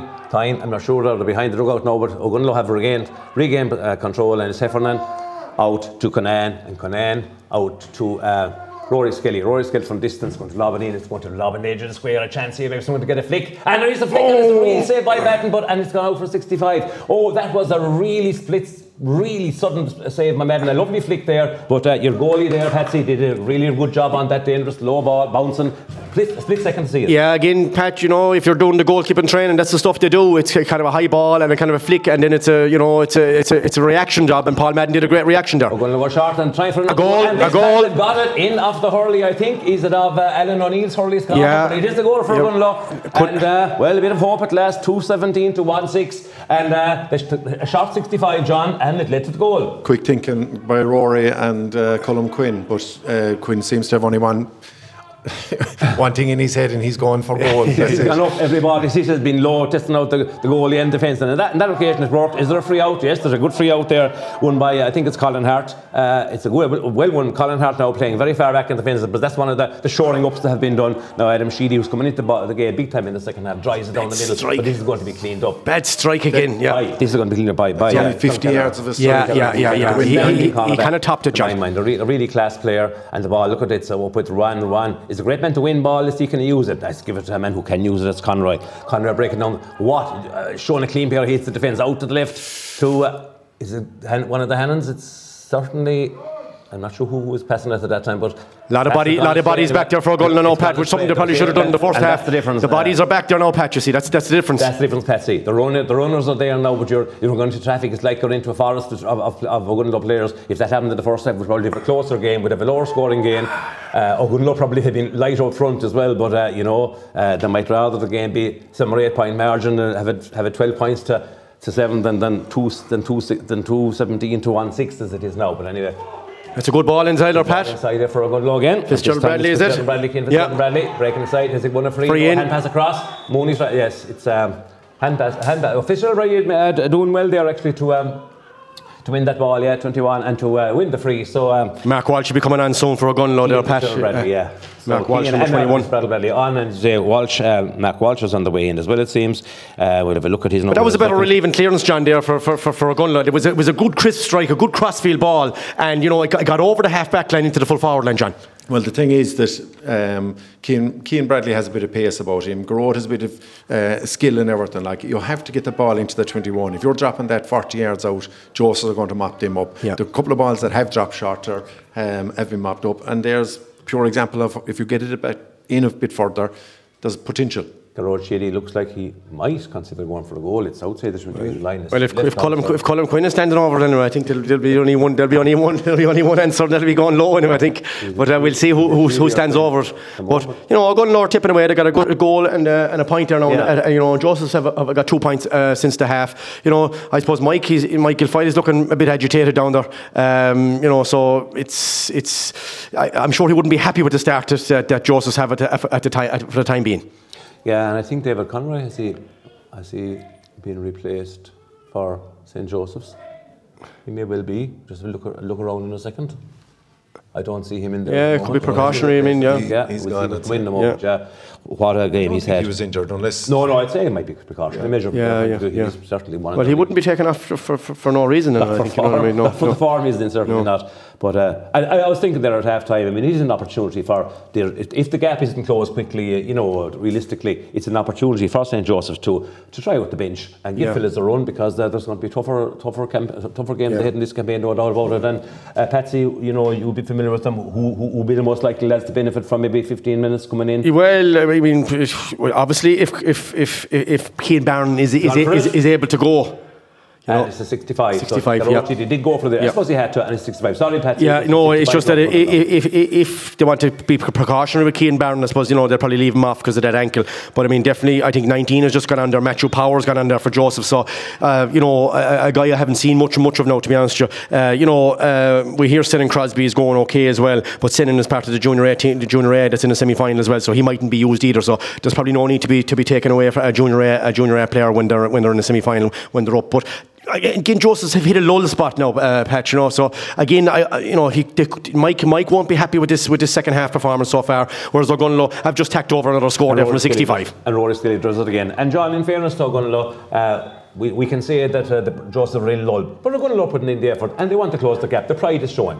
They have to. They have no choice in the matter. You can't lie down. So they have to keep it going now and do their best to get scores on the board. Sweeper again, John has cut out that ball. I mean, that's something that they've worked well now in the second half so far.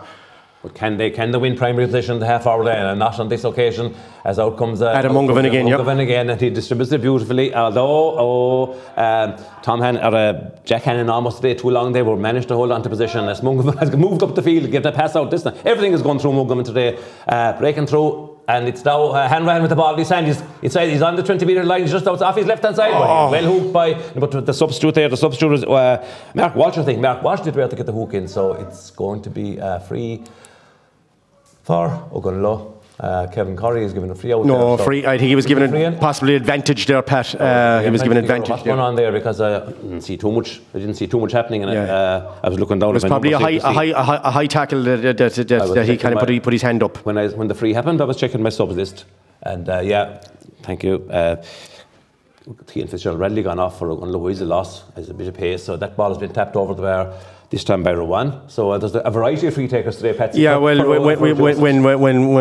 David Conroy goes off, I suppose Cathal Rowan probably would be the normal one to take over, I suppose. Yeah. You know, so it's good to have a high puck out on top of Neil, which is probably not the right thing to do. Meter direct to O'Neill, no bother. A giant of a man, not moving with the speed of old. If he ever had a massive amount of speed, wasn't his strongest point. But my heavens, what a paw, what strength, and what striking he always had. And the ball this time is Sheedy again, the wing back, doing very, very well, but there's nobody up there. This is where your extra defender comes into place. You'll be missing a lad up front. They're putting on great pressure on the full back line there, but easily dealt with by the full back line. John Kelleher has it now. John Kelleher again, who presses me every time I see him. Takes the ball beautifully, just full of go, full of energy, and again Mungovan this time overruns the ball, but that's maybe his first mistake in the game, if it is a mistake, because Malin in the middle of the field now, and there's a scrum, and it's going to throw in. And a lot of different things happening. It's hurling, but the throw in obviously is the proper answer. So under 65 at the O'Gunlow half. Oh, a slap there on the Joseph's man in that under 65 just after the throw in, and then no question about the free in, but. Right in front of Kevin Conley, Pat, he wasn't going to get away with that right in front of him. He hasn't blown for too much today, but he had to blow for that. I think if it was on the other pitch in the bridge up here, it was only he still was spotted, just so obvious. So a free for Cathal Rowan again. From the 65, strikes it nicely and without a bother, puts it over the bar. So it's good for confidence there now for Cathal Rowan actually to be on the freeze now, because he hasn't done much from play really, an odd bit here and there, Pat. But I mean, the couple of frees now that he's striking over will fill him with a bit of confidence. Exactly, and get the confidence going. And unfortunately, John, 2.19 to 1.7, the gap began to close a little bit, but it just isn't closing enough. It is, yeah, and they had two chances, I suppose, for points, and I think that unless there's an obvious chance of a goal, I think they should keep putting the ball over the bar, because Josephs are going to create more. Yeah, free out there for throwing the ball.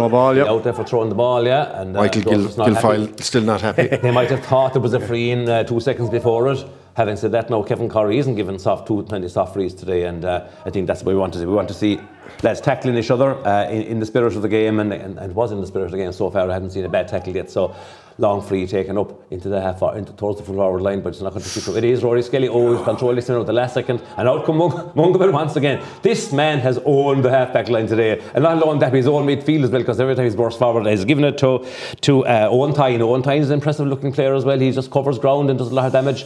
Inside is the sub number 19 is Matthew Power. Matthew Power comes in there, but Matthew Power maybe not having the chance to warm himself up and get into the game yet. But now it's Hannon. This time it's Jack Hannon. Jack Hannon flicks the ball outside, but the pass was too high and it's intercepted, and it's going to be clear. But it's Tyne again. Tyne tries it out to the left wing. This time he's looking for. He spotted somebody. Yes, he has, and he spotted Jack Hannon again. Jack Hannon. This time Jack did a power damage.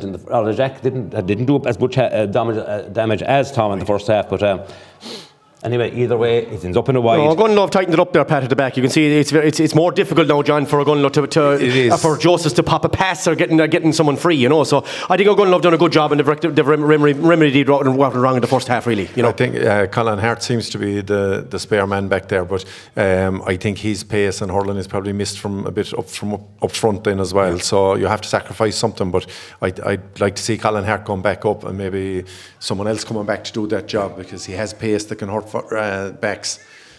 Adam Canaan is doing well as a man marker, but Gerald Bradley doing well there as well, but the ball delivered in has gone straight into the grateful hands of Paul Madden, who drives away down into the Ogunlow half. Should be cleaned up, and is very well cleaned up by centre forward Adam Conan. Adam Conan tackled high by Colerawan, who will be disappointed he maybe didn't stand him up and not make it so easy, but no decision there for Kevin Corry. Tackle round the neck, you just don't do it, and now Colin Quinn has a free for Ogunlow inside his own 65 by 3 or 4 metres on the left hand side. He will be able to drive this surely with the wind in around the day.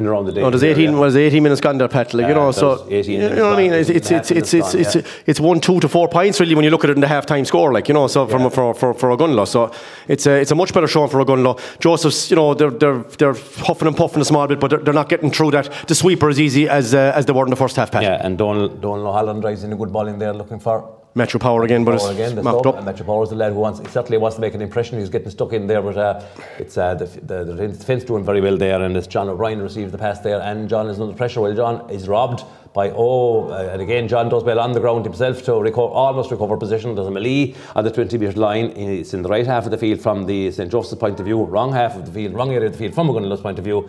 But out they come with it again, and a good breakout there from the melee, and it's Aidan Conan. Aidan Conan has gone all the way back to the back line, and again they have shored up that defence big time. The openings aren't nearly as prevalent as they were in the first half for Josephs, but having said that, 2:19 to 1:07, it's a question of maybe closing the stable door, to use the old boring phrase, after the horse has bolted. Jack Hannan drives the ball down the field again. This time he's into the safe pads of Owen Hanrahan, who has been a really good targetman today, full of flicks, safe hands, usually finds his man. This time it's Jack Hannan off the left-hand side. Tom Hannan, over the bar. The usual response from Tom Hannan, over the bar. Tom Hannan, I think, has scored 1-5. That's fair going from play in any game, on a day that David Conroy was throwing him over for fun as well, and one or two others. So Pucker has been taken. It's gone long. It's a lovely move up the wing between Garrow Sheedy in position. Is he held? Yes, he is, I think, yes. And a good bit of, you know, when you're going, the ball had broken in, and there's a news of a new 23 will be coming in for Owen. Which free is going to be given now? Cian Lahav will be coming in. I'd say it should be the one, John, in front of the D, really, I'd say, because I know he gave advantage there, but I think it's a second free that you give, and there's definitely a chance to go for a power shot here now, John, you know.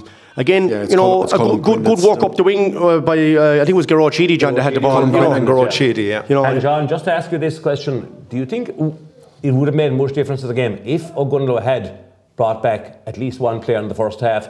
You know, what kind of game do you think we'd have? I think after a few minutes it should have been brought back. No, I definitely think David Conroy gone has taken a bit of a sting out of their attack. I think Josephs have taken the foot off the gas a little bit as well, which I'm sure management wouldn't like to see him doing, but it's automatic. I think with a scoreline like that, no matter how much you ask a team to keep it going and keep the effort up, it's automatic that you don't do that little bit extra. Ogunlow have to stay fighting, and they're making it a little bit harder. They have the sweeper put in, so the running from Josephs that we saw clearly in the first half, those runs I don't think are being made this time round. They know all they have to do, a couple of points on the board, and management won't be happy, but they'll get the win. That's what just like. A couple of subs there for Josephs there. Donal O'Halloran has gone off. It possibly looks like Jack Hannan possibly going off, I'm not sure, and then you have Darren Eagle coming in, and Cian Lahav has gone in as well. Yeah, Cian Lahav was in there a minute ago. That's right. Yeah. Darren Eagle is in there a few seconds ago, I think. Yeah. Also 21 and 23, Cian Lahav. And Jack Hannan has gone off, and John O'Halloran. Yeah. But John is right. Like, the runs aren't there now, but like, you have to give credit to Ogunlow for kind of clogging it up a bit, you know. Yeah. And in fairness, that's what the sweeper is doing, and he's doing a very good job. Look, so we have a free for Ogunlow now, Pat. Garrod Sheedy has taken his 3 steps back. It looks like just one thing in his mind, and you're talking now about making that scoreboard more respectable. You're talking about Ogunlow scoring their second goal. Can he do it? They're on the line. He lifts, Strikes it well, and well stopped inside. But is it finished? Inside, it looks like it may... Wide. It's wide. It's it was a great chance, Pat. Great chance. Unlucky from Denny Kinnairn. Followed it up. Daniel was in, and he followed it up, but there was only a split second to left line in it, and flicked out to the left and wide. You know, you talk about, you can be training sessions all you like, and you can be burying goals from all angles, but in a match like this, you get a quarter of a second to make contact with that ball, and it's easier said than done to get in between those posts as wide as they are. Oh, great catch inside by about 20 for Owen Hefford, and Owen Hefford making a bit of an impression. So, and the ball now was Mungovan again, a beautiful pick-up. Finds his space, finds his man, and what a player. Just I love watching him. Darragh McMahon getting involved there. We hadn't mentioned his name for a while, but obviously we've been mentioning him. Keane going through there now. Surely a free out for over-carrying there. Yeah, by Lahav, free out there. And again, the defending, John, by fairness to John, they haven't given up the goals there. Really, they haven't, and I wouldn't expect them to, but there's another one. Like, that ball needs to be gone in a bit further for my liking, but Quinn is going to make something of it. Now the ball has gone in. Oh, save by Paul Madden. And sorry, I was looking for save by Paul Madden. They were a good save from Garo Chidi there as well, I think. So Paul had to be alert. So there was just chances for Ogunlo down there, Pat. I was only reading there as I was trying to be shown there by our technical team. We have listeners in Madrid and other parts of Europe as well. And also, I want to mention our Ogunlo try to force Dan Conan in here. Ball is inside. Oh, into the square, pulled on. Oh, across the square. We really are most unlucky. This ball's whizzing around the in line. Just that last touch to get it in between the posts and rattle the net isn't happening. But fair play to Ogunlo. They really are pulling out all the stops to get a score here. But it's Taino gives a good ball. Good ball to Rowan. Rowan is turned on the right wing. Put under pressure there by Adam Conan, but Tyne gets it inside. Nice ball to Matthew Power. Matt Power, the other sub. Now we're behind the dugout. We'll see what happens. Power seems to be still in possession. He's doing very well, actually, for himself. Giving the ball inside to Tyne again, who's made a run inside. Out to Rowan on the right hand side. Yeah, a nice flick from Rowan to beat his man. Can he get it up? He can. Can he get space to strike? No, he's going to offload. He offloads it to who else but Jack Hannon. Tom Hannon. It's wide. Nearly does what he does best, but didn't on this occasion to the right. Yeah, good pressure by Gunlow, though. They had to recycle it there, Joseph, from the inside line, and Jack should have put it over the bar, right? Yeah, and again, sub coming on there. Number 19 is coming on there now. Noah Sheedy. Number 19 is coming on there. Yeah. Noah is replacing Thomas Collins. Yeah, it's number 19, I think. Yeah, Fergal Collins and Fergal Collins has replaced Rory Skelly. Yeah. And just to mention again, our sponsors for today's match, Josie Ann's Cafe there, too sweet for John, but ideal for most of our pellets, and I will be calling there again. Really enjoyed our last visit there. Thanks to them for sponsoring our games. There's Alan Neil bursts out there. Not a sweet tackle there for Alan. He goes down, but takes a big tackle to bring down Alan, but...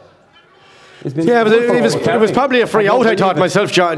I thought it was a high challenge. The big man sometimes doesn't get the frees, and then he kind of overcarried it all right, so... it's a free in. Like, Ogunlo should just tip this ball over the bar. It's probably too far out to be going low or anything like that. But look, this is Quinn, so he's gone low. And it's deflected for 65. Thomas was a seriously good save in the end. Yeah. Thomas Maher about to come in for Dora Bearfield. Tom Massey Hare, they call him, and Josephs. Massey Hare, often heard that name. We'll see who's coming up in the moment. That shot, John, was 35 yards out, and it almost snuck into the net. Like, Ogunlo could have a goal, or two at this stage. They should have another one anyway, at least. Yeah, that's right. If they took the gimme points, they probably could have 4 or 5 points score, but they have to get the goals. Now, Thomas Maher comes in, and we'll see who's replacing shortly. He's coming on for Brian Gilfile. Brian Gilla, who struck some lovely ball in the first half and once or twice in the second half as well. Brian being given a well-deserved rest, as we have now the 65 being taken by Rory. It's lobbing it in. Rashid, who lobs it right. Great ball into the square. Oh my God! Off the line. Off the line one more time. Serious action inside on the full back line. Yeah. I suppose it's good from the St. Joseph's point of view that they are getting to defend these things, because they will have a lot more of these situations as the games go on. They didn't have anything to do in the first half, but fair play to Ogunlo, putting massive pressure on. Every free, every shot in, it's putting pressure on that full back line. Very unlucky, Patsy. Oh, very unlucky. It was a lovely ball. It was just right on the brow of the square, and again it kind of flicked off someone's helmet, and it was taken off the line by the full back, I think, Pat. So very unlucky. Ogunlo should have another goal or two at this stage in the last 5 minutes. Jack in there again. And we've Billy Pickett coming on, Bruce Pickett there. He'd be a son of Billy's, actually. So Bruce Pickett will be coming on for Joseph's there now in a few minutes. And these lads are getting the last 4, 5, 6 minutes of the game, as Rory Skelly is trying to get a ball there, but it's going to come out. Is it Rowan? Oh, nice pick up there. by Quinn, but is now at the, in front of the Uganda dugout, and you can't quite... Line ball, Pat. I think it's going in. That's for St. Joseph's, I'd say it's going in, is it? It seems to be anyway, maybe not. Yeah, it is. The players are heading inwards. The Uganda dugout shelter is just in our way there. So with the scoreline of 2-20 for St. Joseph's, 1-7 for Ogunlo, and 27, almost 28 minutes gone. There's no question about the result now, but we have to hand it to Ogunlo for putting up a battle in the second half. It's Bruce Pickett there for Owen Tyne is coming on there, Pat. Owen Tyne is coming off. Put in a good shift. Covers a lot of ground. Yeah. Comes back around the midfield and picks up ball and always finds a man. Bit of patience, a little bit when he gets it. But a chance though for young Pickett. I don't know age-wise. Is he younger lad or not? He's young enough. He's only around 19 or 20. I think maybe more. Show what he can do. At Mungovan again, surely his 30th position in the game, if not more. Drives away down the right wing, and this time and taken down there was number 17. Pickett, was it Pickett for second down? Yeah, it was a high challenge, right? A high challenge there on Pickett, so it's going to be free and on the right hand side. A chance probably for Cahill Rowan to bring St. Joseph's into the 21-point mark, even though it's a difficult one enough, right in front of their own dugout. A bit of attention being given there to Owen Hanran, but Owen Hanran, who did come off in the first half for a little blood injury, I think around his ear. Takes a lot more than that. He's come back. He's been a great target man in this game. Some lovely flicks in the first half, Patsy, from Hanrahan. There's a couple of lads there trying to brush up against the nail there. They're not moving him too much, John. It's hard to move the nail there anyway, that's for sure. There's a little bit of off-the-ball stuff going on, but look, it's not major. It's all sorted out now, Pat, as we wait for Carl Rowan to take it free. Nice calm words there from John Bugler on the sideline, having a chat with Mike Gillifile. I'm sure they're talking about maybe the intermediate championship a number of years ago where Whitegate beat Fecal in the final there. It could be something from 30 years ago, or maybe even tail wide. Free, so Rowan doesn't put that one over. And John, in fairness, you have to be with the goal action in the full back line of St. Joseph's, and the amount of times it's been close to being tapped in. Just they lasted. You must correct, yeah. Correct, yeah. Oh no, without doubt. They could have had 2 or 3 goals there in the second half, and you'd say to yourself, they would have been better off putting the ball over the bar. But in fairness to them, they went for them. There were long shots, but they went for them and went close enough. I'm sure St. Joseph will be hoping they didn't ride all their luck today. They might want a little bit of reverse over. Henry Vaughan is trying to make. Chance for goal! Go! How does it stay out? How did it stay out? How did it stay out the first time? Unbelievable. I was sure it was going in the second location. Unbelievable. One-on-one. He's in today. There's nothing. He can do nothing wrong. Unfortunately, from Denny's point of view, he hit it straight at him, John. Yeah, but he hit it low, but it just. I think John got a boot, or Johnny Pat. He got a boot or something like that. It was because he's doing everything right, John. He's making the. He's on the run, and he has done today. Absolutely, in fairness, you're probably right about our luck. I hope all this doesn't run out for a semi-final. Fantastic! It's fantastic. And there's another ball in around the square. Michael Gillifile will be delighted. His full back line has got to see, and goalie has seriously got to defend in the second half. I mean, with a little bit of luck for the goals, this game could be 2-20 to about 3 or 4-7. Yeah, that's a bad ball by Cahill Rowan. That's a bad ball. Adam Sheedy's had a good second half, John. Good second half. You know what I mean? He's been very lively for Ogunlo. Aaron Fitzgerald Bradley again, he's better than impressions to come in. Maybe, possibly could have started. It's up inside the full back line again. Oh, free out there. Yeah. For Fitzgerald Bradley, tears down his man there, and there's a free out for St. Joseph's. But both of you lads, as we go into a minute into injury time, I think there's 2 more minutes of play. Yeah, there's 3 minutes into time added on, Patch. One of its purposes is, of course, well over. St. Joseph's will be through to the semi-final. But first of all, even though it's been one-sided, there's still been entertainment and a bit of value. That has been great entertainment in the second half here, like. You know, second, in fairness, we've seen a more competitive game, John. Look at Joseph's. I think this is a good second half for Joseph's to get. It wasn't a free ride all day. Saying, so they'll know they have a lot of stuff to work on here. Like the sweeper is something that Joseph's notoriously don't play well against anyway, Pat. Yeah. So it's something they might have to rectify in the next couple of weeks in the training ground, because this is a kind of a second half that I'm personally happy enough to see, because it'll keep lads' feet grounded, Pat. That's what we're saying. Yeah. It'll keep lads' feet grounded, and if you're a Ogunlo, and I'm sure John will probably concur, you'd have to be very happy and very proud of the second half performance. The second half, the middle third of the field, and a lot of that second half with a full back line and goal, he has stood up to the pressure very well, and Michael Gillifile will be very happy with that, John. Without doubt, it was good to put the pressure on him. There's no doubt. But Paul Madden in goals, it'll take decent shots to go past that man. He's done very well, and the full back line as well with him. Good score there from Matthew Power there for Joseph's. There he put one over on the sideline there. He's been trying hard to take him in, certainly, but he much in the action. And Kieran O'Reilly. It's a bad ball out. Yeah. Straight away there to Mark Walsh. Walsh gets the ball inside this time. It's and I spread. Oh, tried an extra flick. Yeah. Very easily inside. Jack Cannon's a bit loose around the middle of the park now. Yeah. Loose now, and again Conroy has on his own here for a moment, being chased back by Sheedy. But it's wide again. That's wide again. No, his confidence. He's had a few wides. He's had a few wides. That was a very scoreable one. Yeah, a very scoreable one for Carl. But look at it's onwards and upwards now to a semi-final. There's the final whistle. It's on a scoreline of 21 for St. Joseph's. Kevin Cottage, just blown the final whistle. 1-7 for Ogunlo in this intermediate quarter-final in Sixmile Bridge. Brought to you by Direct Credit Union. Outside broadcast by Michael Long Construction. And the game today sponsored by Josie Ann's Cafe in Ogunlo. The result, I suppose, not in doubt after the first 15-20 minutes. But we'll start with you, John.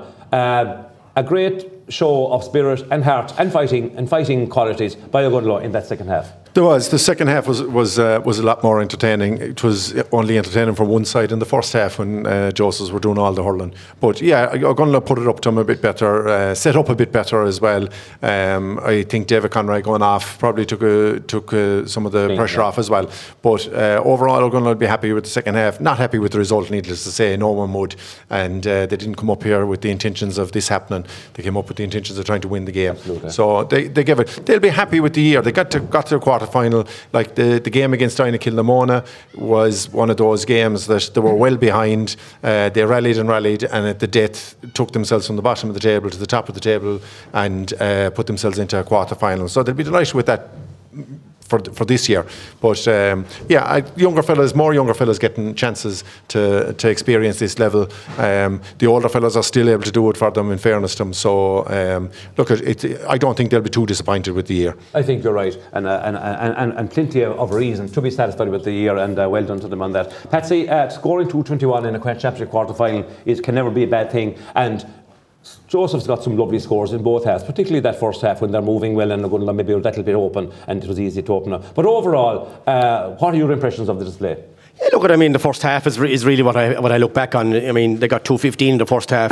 They only put up 6 points in the second half, yeah. Pat. I mean, and Ogunlo got 1-2, like, you know. So, and Ogunlo were far more unluckier in the second half. I mean, it could have been 3-2 or 3 if they wanted to take their points, as John said before. They would have had 6 or 7 points in the second half, you know. So Ogunlo put up a very good show in the second half. As for Josephs, I mean, you have to be very, very impressed with the first half.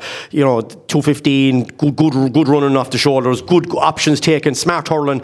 You have to be very impressed with the half back line, really. I suppose that was probably the launch pad, but it particularly Adam Mungovan. You know, he was probably the main man in the match for me all day. I know David Conroy, obviously in the forwards, got some lovely scores in the first half. He probably wasn't, as John alluded to in the first half. Maybe if Ogunlo decided to slip back something like a plan B, you know, very early when it got to that maybe 1-5 to 1 point job, yeah. You know, that's when you could hemorrhage it, maybe to only be down maybe by 2-10 to 5 points at half time, not 2-14, which was or 2-15. It was obviously, when you go into the dressing room, it's all about repairing the damage. Absolutely. And in fairness to Ogunlo and their management team, they've done that. Joseph's, look at.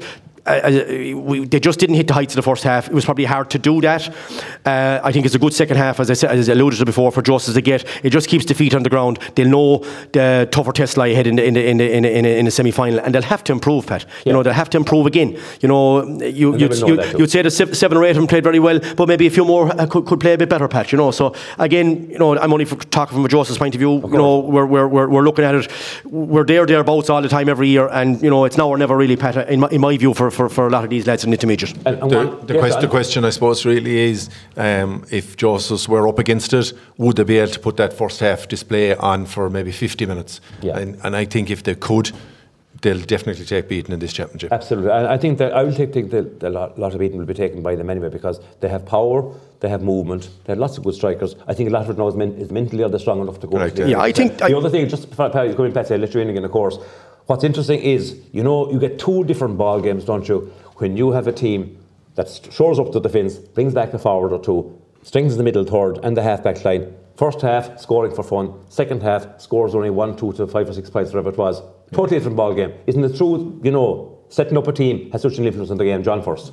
Yeah, you have to, and I'm surprised that, as Patsy said, that it didn't happen sooner for Gunlun. Now, I don't know, were they trying to get Denny to sit back a little bit?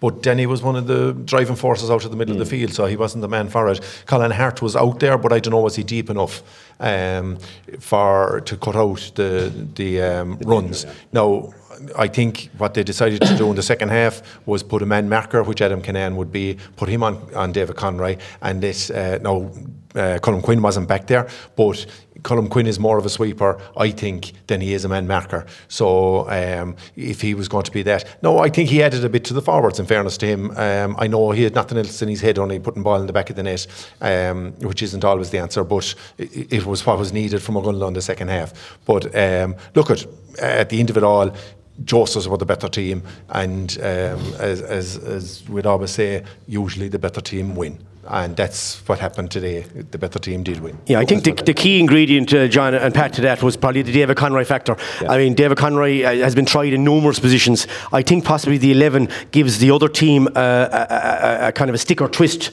What do you do as a centre back? Because David Conroy floats from the midfield to the wings to even to the full forward line. So what do you do as a good centre back like Colin Quinn? Like he was out of the middle so many times in the first half, and when the runners came through, then Pat and John, you know, Colin was nowhere to be seen. So that's why, you know, I was surprised that O'Gunlow didn't sit someone in front of that full forward line. And you know, it would have helped stopping the runners anyway, or maybe bring out the half forward line back out to midfield just to clog it up a small bit more, because Josephs had far too much freedom of the park in the first half. They had, I'd love to look back on it. I don't remember David Conroy picking too many balls in the number 11 position, in fairness to him. Like, he was middle of the field, he was left, he was right. So you're right, what does a centre-back do? You want more centre-backs to sit in their position and make sure nothing is going down the middle. So yeah, he should have been man-marked maybe a bit sooner. Colum doesn't do that.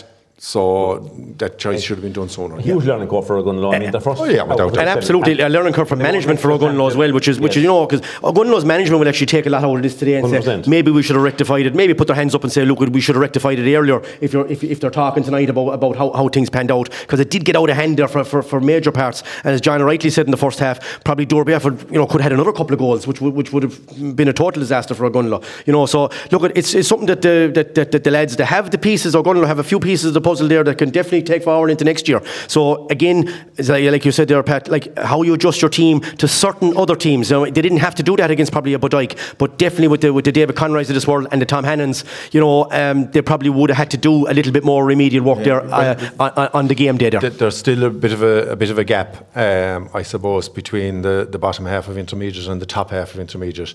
As I said, Josephs will always be shortlisted to win the intermediate, and this year is no different. And if they put that first half performance together again, they will test any team. Can they keep it going for longer is the question. As I said, with the scoreline the way it was at half time, it's not easy to come back out and up it and keep that pressure going. But and then O'Gunlow had to do something about it. So between the two, I suppose that tended to a better second half to watch, and closer game. One final thing to mention, lad, before we take a break from music, and we obviously have that relegation game in Tullibin, Whitegate and Clarecastle. We hope you'll tune in to us before 5 o'clock for that one. Leo will be back on commentary again, and we're really looking forward to that battle in Daly Park. But next year's Intermediate Championship, already we can think ahead to it, because there will be two Gaelish senior teams coming down. It's going to be even very competitive again next year, and maybe more competitive. So, you know, people have been saying this is the year to go, but this is the year to win it. And again, Patsy, who are the greatest rivals you think you have? You're looking like you're entitled to be close to favouritism. Who are the chief rivals? Yeah, sure. Look, I mean, call the shots tomorrow. Like, I mean, Tubber. I think myself, Tubber will probably get over Corrafin, being involved in the kind of the Camogie side of Corrafin. I can see what's going on up there. They probably don't have enough done with the duel, to be honest with you, Pat. They're, you know, there's a lot to be said about taking your three hurling sessions a week. Tubber are doing. Corrafin are not getting that in, and that's to be quite honest. And I think Tubber will probably just have it too much to them. Now, I do expect a kick from Corrafin. There's always a game in Corrafin every year, so I do expect a kick. But I just think Tubber will have it too much from. I do think the Bridge will beat Newmarket's second team as well, even though the Bridge probably have lost a couple of players. But the other game is going to be an absolute cracker between Partine and Tulla. I can't call it, but I will lean towards Tulla after seeing a performance against Bud Aik the last day. I just think they might have a little bit too much strength and maybe a little bit of kind of a little bit of experience on the day as well might get them over the line. So you're talking about a cracking semi-finals if they're in order between Tubber, Tulla, Josephs and maybe the Bridge. The Bridge probably would be the weakest left in it, so someone's going to get them in a semi-final in my view, and the other, like, you can toss the coin between the other three. There's nothing in it, guys. The most important thing for Josephs is try to get back to the big day again, Pat, and try to rectify what went wrong last year. Just in the last factor, David Conroy. Like, David Conroy was wasted last year in my view in the county final. With the wind, he was playing wing back against a team that you needed to keep the scoreboard ticking over, and we didn't get enough scores on the board, and in my view he was wasted. They haven't in the right position in my view now, and it could be the X factor going forward. Thanks a million for that, Patsy, and we'll have you again obviously for analysis as the season goes on and gets into the real serious business end as it is today. John, before we go, you as well, who do you think? Did you see the champions here today potentially, or are there one or two other danger teams? I'd be surprised if they don't get to the final, but Patsy has them named. And to think that, I know it's the Bridges' second team, but they won't be easy no matter what. But you'd have to, I think the pick of the games, I suppose, would be Partine and Tulla. I'd be in agreement. I'd slightly favour Tulla. Not by much, because a good performance from Partine is definitely going to push Tulla all the way. So if it is Tulla, Tubber, Josephs and the Bridge, like, best to look and pick in the winner. But as I still go back to the first half performance there from Josephs. If they put that together for 50 to 60 minutes, they're going to test anyone. John McKenna and Patsy Fahey, thanks a million for your contribution today and helping us out here with your very shrewd and on-the-spot analysis. We'll be talking to you soon, and hopefully we're off to Tulla shortly. We'll be broadcasting, as I said, that vital relegation senior game between Whitegate and Clarecastle from Dr. Daly Park just before 5 o'clock. We'd like to thank today, first of all, our sponsor, Josie Ann's Cafe there in Ogunlow, a lovely spot for a stop en route to anywhere, and a reservation. So thanks to her, thanks to Dirk Credit Union, and also to Michael Long Construction for the outdoor broadcast today. But thanks to Jim Collins for his technical and engineering work today, and also to Leo for the first half commentary. So join us again at about 3 minutes to 5, or maybe 5 to 5 hopefully, and as we hand you back to the studio, we'll be playing a song by Stockton's Wing, and we'll be winging it onto Tulla shortly. So thank you very much for listening. Slán agus Walking around, be part of the sound.